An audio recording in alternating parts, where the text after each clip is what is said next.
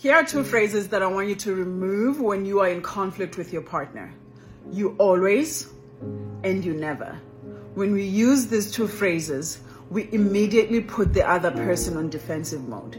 Because what we are saying is that they never show up or they always show up in a way that is not good for us. So when we remove these two phrases, we allow our, the other person to show up without having to defend themselves. So remember two phrases to remove you always, you never.